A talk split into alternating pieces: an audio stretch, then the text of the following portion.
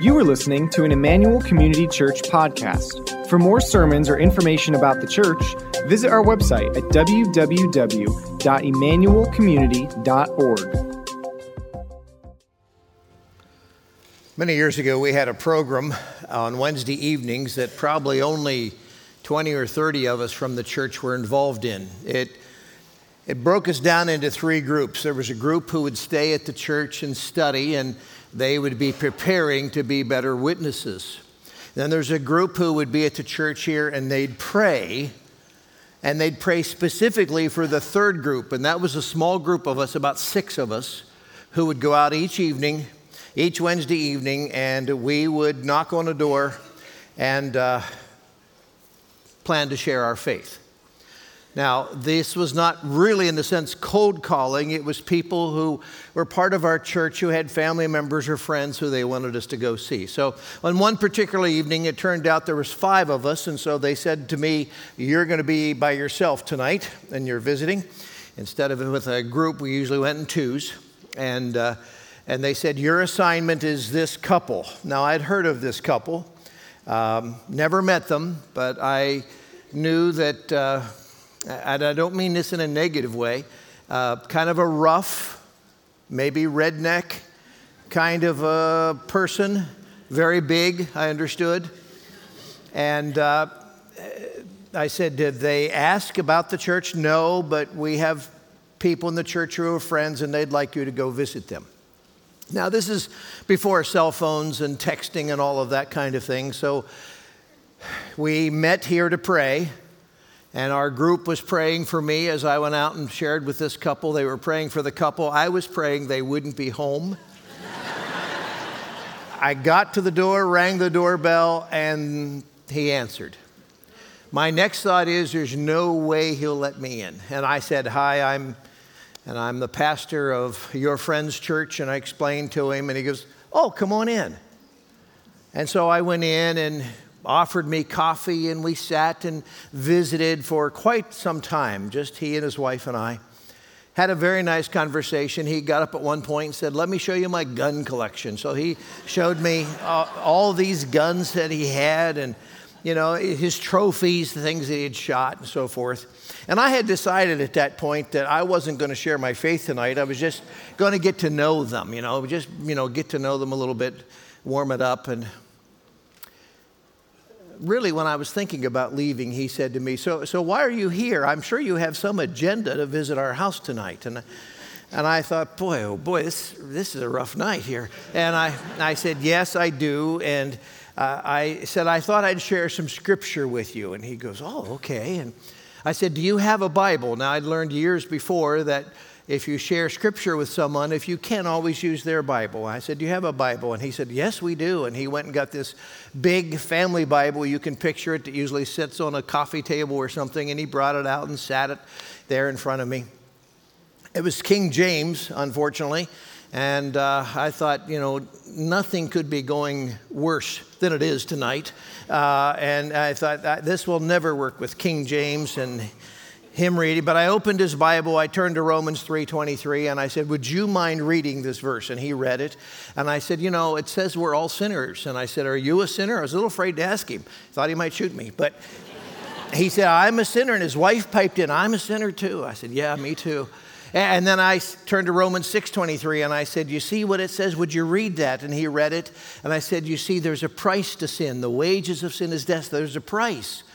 And the price is death. And it doesn't really mean physical death, although that's part of it. It's the idea that we're separated from God, and that's the worst thing possible. And I said, Read this. And I turned to Romans 5 8.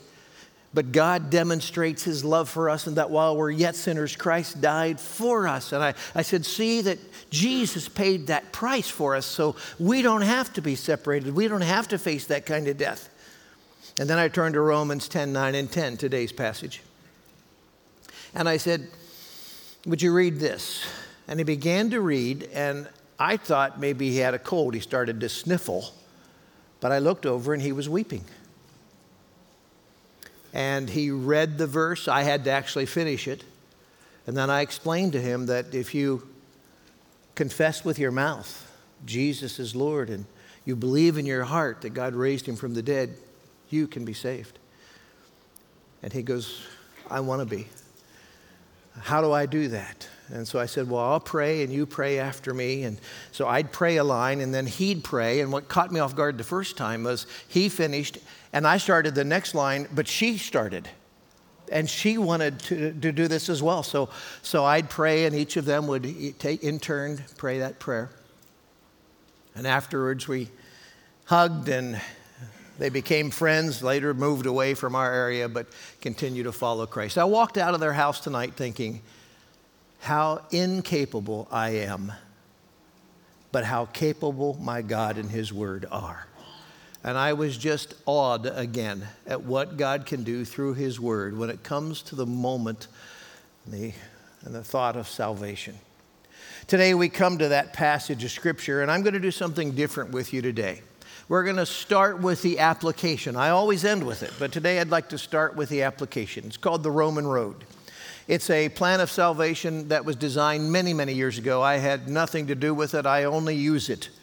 But I used it that night, and I want to show it to you because I think maybe some of you don't know. If you're having lunch with someone or you're out fishing with someone or whatever it is you do, then someone says, Well, how would I become a Christian? You, you don't know what you do. Now, many of you know exactly, and you stay with your plan.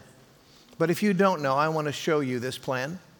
And then we're going to study Romans 10. We're going to do the whole chapter today. It's a lot of material. Hang with me. We're going to get it accomplished. So take your Bibles, your sermon notes, and join me as we dig into Romans chapter 10. Some very heavy but very fascinating material. I'll share one uh, word of announcement. I know it seems early, but I just wanted you to know ahead of time that uh, over the last number of years, uh, Christmas holidays have been kind of a, you know, interrupted by whether, whether it was COVID or weather or the last couple of years uh, falling on weekends, and we have changed our services. So this year, what we're going to do is we're going to have a regular Saturday night service, December 23rd, and we're going to call it Christmas Eve Eve. And so, for those of you who leave Christmas Eve day to go somewhere else with family or whatever, you'll still have the opportunity for the Christmas Eve service one night early.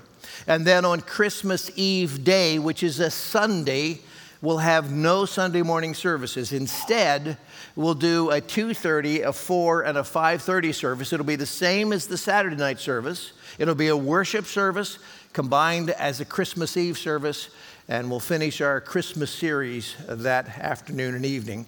And so just wanted to give you a heads up of where we were heading with our holiday services. On uh, December 30 and 31, we'll have regular services, even though that's a holiday uh, weekend as well. We'll have regular services and we'll talk about how to prepare for 2024. So that's our plans for the holidays. Okay, let's dig into God's Word. There are two things that we've been sharing with you about this series. Number one is you need to remember that God is extremely merciful. Many people, many people you go to work with, school with, whatever, they will consider him a God who is judgmental and harsh. And by the way, he is a God of justice, but he is a merciful God, and we always want to balance that. Secondly, the salvation of the Jews and the Gentiles is intricately interwoven it works together. And you're going to see that today and again in the next few weeks as we do Romans chapter 11. Now, I told you we'd do the application first. So, for those of you who maybe don't know what you'd say, if someone said to you, How do I become a Christian? I think this is the simplest and easiest plan, particularly if you have a Bible or they have a Bible and you could have them read. You'd start with All have sinned, Romans 3:23. And then you would take them to Romans 6:23 and that death is the result of sin. That's the price we pay for sin. And we all have to pay that price except you turn to Romans 5 8 and say, God did pay that Christ, the price through his son Jesus Christ. And he paid the price, but you have to do one thing, and it's such an easy thing to do, really. Romans 10 9 10. If you confess with your mouth that Jesus is Lord, I'm going to talk about what that means in a moment. And you believe in your heart that God raised him from the dead. Isn't it interesting? Paul doesn't say you have to believe he died on a cross or that he ascended into heaven. It's only one thing that you believe that God raised him from the dead. Why? Because that's the victory. We'll talk about that again in a moment, too. If you want to share those four thoughts, it would be a wonderful way to share your faith. Now, you could take the sermon notes and cut it out and put it in your Bible or, or write it down and put it in your purse or your wallet or maybe on your phone or somewhere where it's handy. But this is a wonderful way for you to share your faith, and I hope all of you have a way to do that. By the way, I would also be remiss if I didn't share this. If this morning, as I share those four things, if you feel like, I don't know that I've ever really gone through that myself, I don't know that I've confessed or believed in my heart. I'm going to be up here after the service today. I'll stand up here on the side somewhere after the service, and feel free to come and talk to me about that. And I would love to share this in more detail if you'd like to hear it. Okay, now we're going to dig into Romans chapter 10 and we're going to do the whole chapter. I'm going to talk fast. I always do anyway, but I'm going to talk faster. Romans 10, verse 1. We deal with the problem. Brothers and sisters, my heart's desire and prayer to God for the Israelites is that they may be saved. For I can testify about them that they are zealous for God, but their zeal is not based on knowledge. Since they did not know the righteousness of God and sought to establish their own, they did not submit to God's righteousness. Christ is the culmination of the law, so that there may be righteousness for everyone who, here's that word, believes. Now, just a few thoughts to unpack that first paragraph. The Jewish, nation, the Jewish people as a nation have rejected their Messiah. That's Paul's point. Brothers and sisters, my desire, my prayer is that the Israelites would turn back to God, that they would be saved. But as a nation, they did not. Now, I want to make sure you understand that there are many Jewish people who did individually come to faith in Christ. You may know some. You know that all of the first Christians, basically up until Acts chapter 10, were all Jewish people, but they were the individuals. As a nation, Israel rejected their Messiah. They have the desire to follow God. There's nothing wrong with their zeal. Oh, they want to be godly. But they're doing it based on the wrong object. Their object is the law. It's not based on knowledge. Knowledge would be that it's Christ. Think of the Apostle Paul, who was out killing Christians because of his religious zeal. That's why he was doing it. When God met him on the road to Damascus. You see, once you have the knowledge, you realize you had the zeal, but you never had the right object. They are still trusting in the law instead of trusting in the one who was the culmination of the law. What's that mean?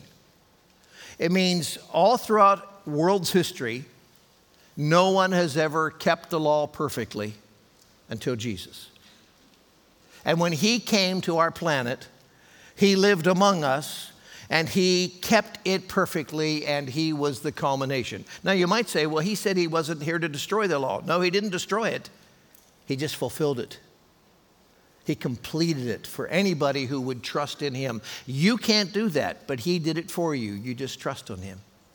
Verse 5, Moses writes this about the righteousness that is by the law. The person who does these things will live by them. But the righteousness that is by faith says, Do not say in your heart, Who will ascend into heaven, that is to bring Christ down, or who will descend into the deep, that is to bring Christ up from the dead. But what does it say? The word is near you, it is in your mouth, it is in your heart. That is the message concerning faith we proclaim. If you declare with your mouth Jesus is Lord and believe in your heart that God raised him from the dead, you will be saved. For it is with your heart you believe and are justified, it is with your mouth that you profess your faith and are saved. Now, I'll grant you that that paragraph I just read to you is difficult, and you might read it and go, What? Uh, let me unpack in the sense that you need to know this Paul is writing specifically to Jewish people and quoting their scriptures, what we call the Old Testament.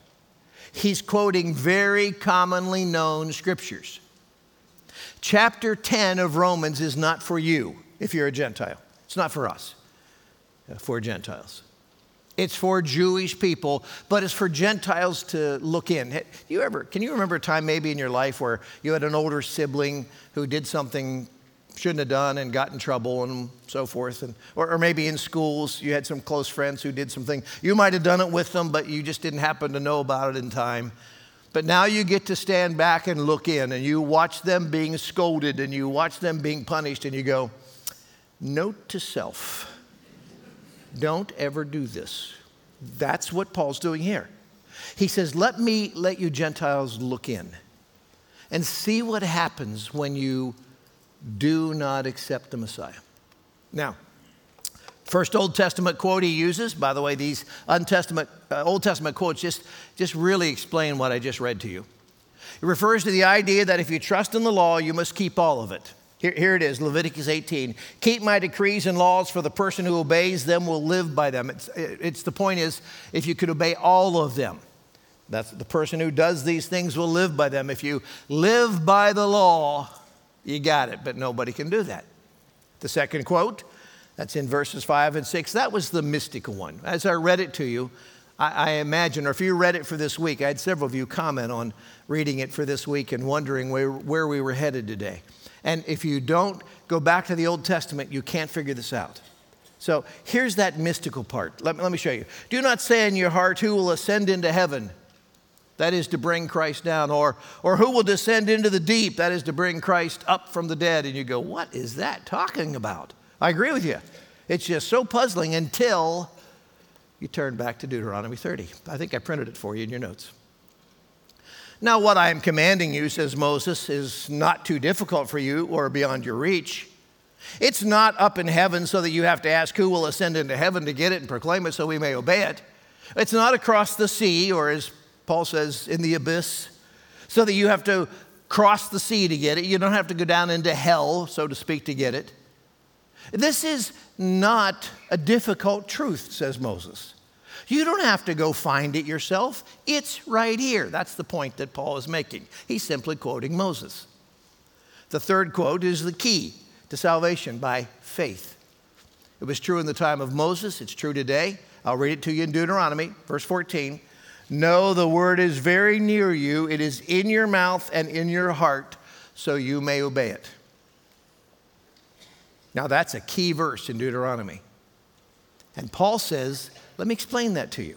So, in verse 8 of chapter 10, he says, What does it say? The word is near you, it is in your mouth and in your heart, which leads us right to Romans 10 9,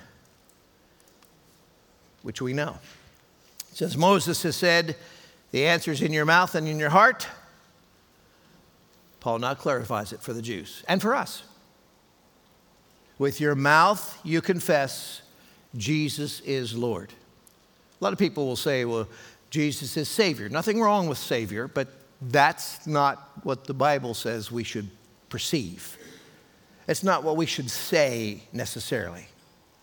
You see, Jesus is Lord. We think of him because we use the cross as a symbol so often and so forth. We think of him as Savior. Let me show you something I think you might find interesting. It's not in your notes. The term Lord is found 578 times in the New Testament and Savior 24 times. So, which one do you think is the key here? If you even turn to the Christmas story, today in the town of David, a Savior has been born to you. He came to save you, but He is Christ the Lord. That's who he is. And so that's why we proclaim with our mouth, Jesus is Lord. Many of you have been to one of my baptismal services over the many years here, and you probably have noticed that every person I ever baptize, I ask one question right before I put them under the water Do you confess Jesus Christ as your Savior and Lord today?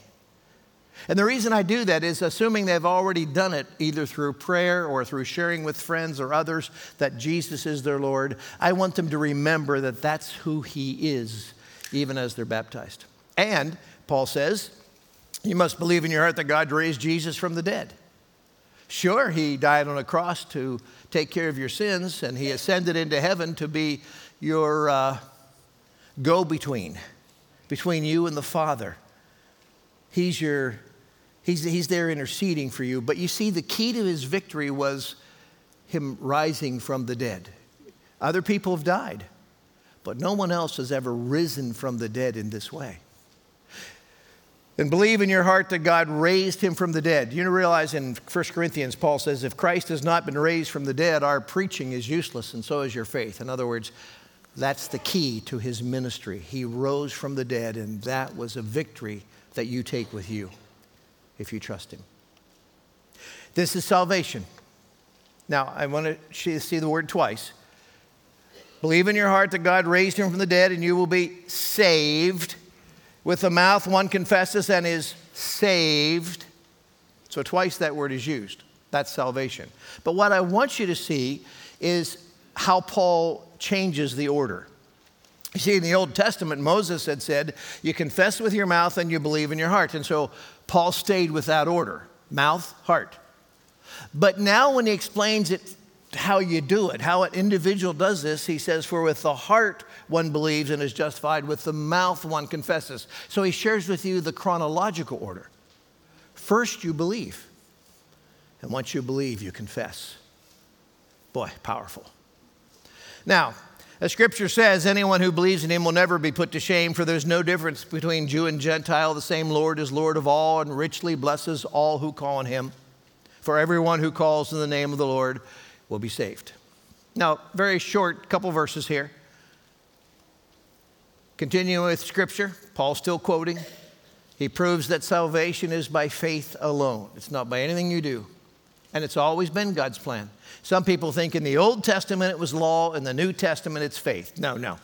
In the Old Testament it was faith, in the New Testament it's faith. Always been the plan. Isaiah 26, 28, whoever believes will not be in haste or will not be put to shame, is the way you could translate that. Paul uses it that way. Anyone who believes in him will never be put to shame. It's always been faith. These promises are for anyone and for everyone. I love how that's stated in the scriptures. Anyone who believes. And down here it says, everyone who calls. So anyone and everyone. And I know some of you might be thinking right now, well, just a few months ago or even weeks ago, you talked about election and predestination and how we are chosen and called. And yes, I remember that. And now you say, now you say it's anyone and everyone. Yes, that's correct. And you say to me, How do you justify that? Then I say, I don't have a clue. But I know God does. I know God has that all figured out. And so He makes that work in a way that is beyond my little mind. But anyone and everyone who calls in the name of the Lord will be saved. Now, he takes a little turn here and says, Now I don't want to talk to those who need to be saved.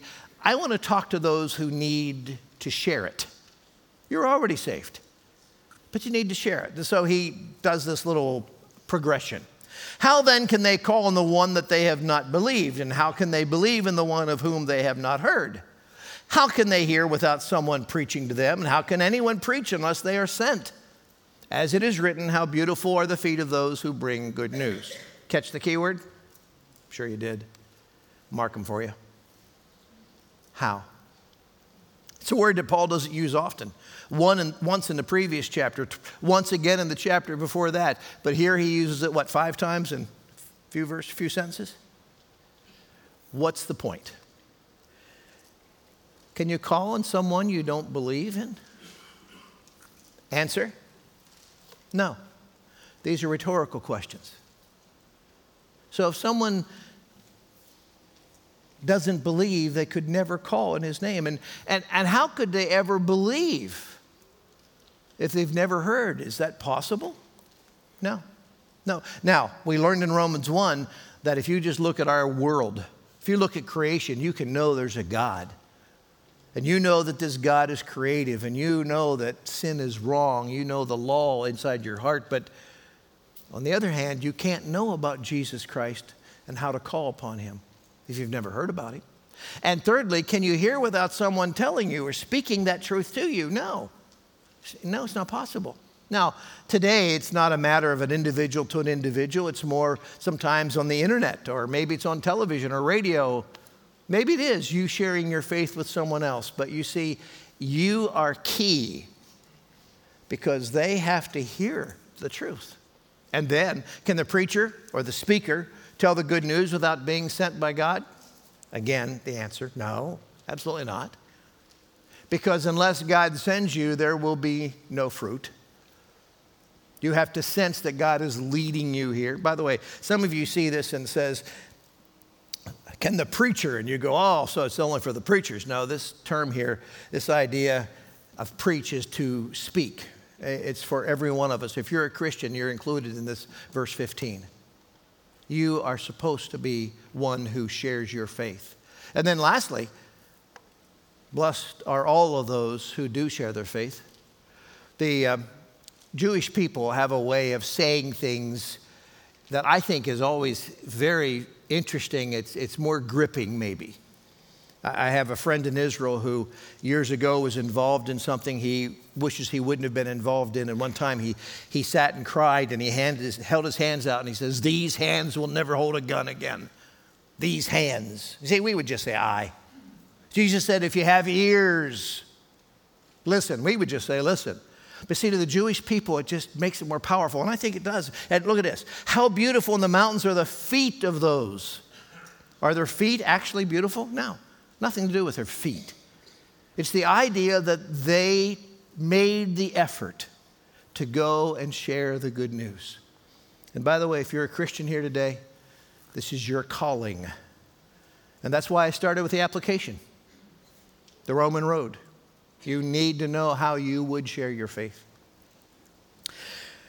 But not all the Israelites accepted the good news, for Isaiah says, Lord, who has believed our message? Consequently, faith comes from hearing the message, and the message is heard through the word about Jesus Christ. But I ask, did they not hear? Of course they did. Their voice has gone out into all the earth, their words to the ends of the world. Another quote, as you can tell. Again, I ask, did Israel not understand? First, Moses says, I'll make you envious by those who are not a nation. I will make you angry by a nation that has no understanding. And Isaiah boldly says, I was found by those who did not seek me. I revealed myself to those who did not ask for me. But concerning Israel, he said, All day long I have held out my hands to a disobedient and an obstinate people. Now, there's a lot of material there. I'm going to boil it down into just a couple of thoughts and then give you a final thought. Israel, as a nation, as I said at the very beginning of the message, did not receive the good news. As a nation, they did not receive the good news. And not because they didn't hear it, not because they didn't understand it. They did hear it, they did understand it, but they rejected it. And then he says, in fact, there would be a people who are not a nation who would make Israel jealous someday, envious. What is it? Let me read that to you. Let me show it to you in case you didn't catch it when I first read it. First, Moses says, I will make you envious by those who are not a nation. Who is that? That's Gentiles. There's lots of nations of Gentiles, but there's not a Gentile nation like there's a Jewish nation. And so the Gentile people will make you angry. Why? Because Gentiles have seen it and have understand it, understood it and have turned to, to Jesus Christ as the Messiah. The Jews are envious. Paul quoted Isaiah again to declare God has been patient. Israel refused to come to the table. I use that phrase, come to the table, because most of you remember that Jesus one time taught a parable about a banquet. And he says there's this big banquet, and I invited everybody to come, all the Jewish people, but all of them had excuses. So then I had to go out into the highways and the byways. That's the term used there. And I had to invite those who are really not part of Israel, and, and they came to my banquet. So Jesus told this long before it ever happened. Here's what it says in Romans But concerning Israel, all day long I have held out my hands to a disobedient and obstinate people. That's patience. Now, that's how the chapter ends. And you go, wow, that's kind of a discouraging end to this. And your next question might be Is that it for Israel? Has he rejected them now forever and ever? Amen. Is, this, uh, is it over? Guess what next week's first verse is? You know.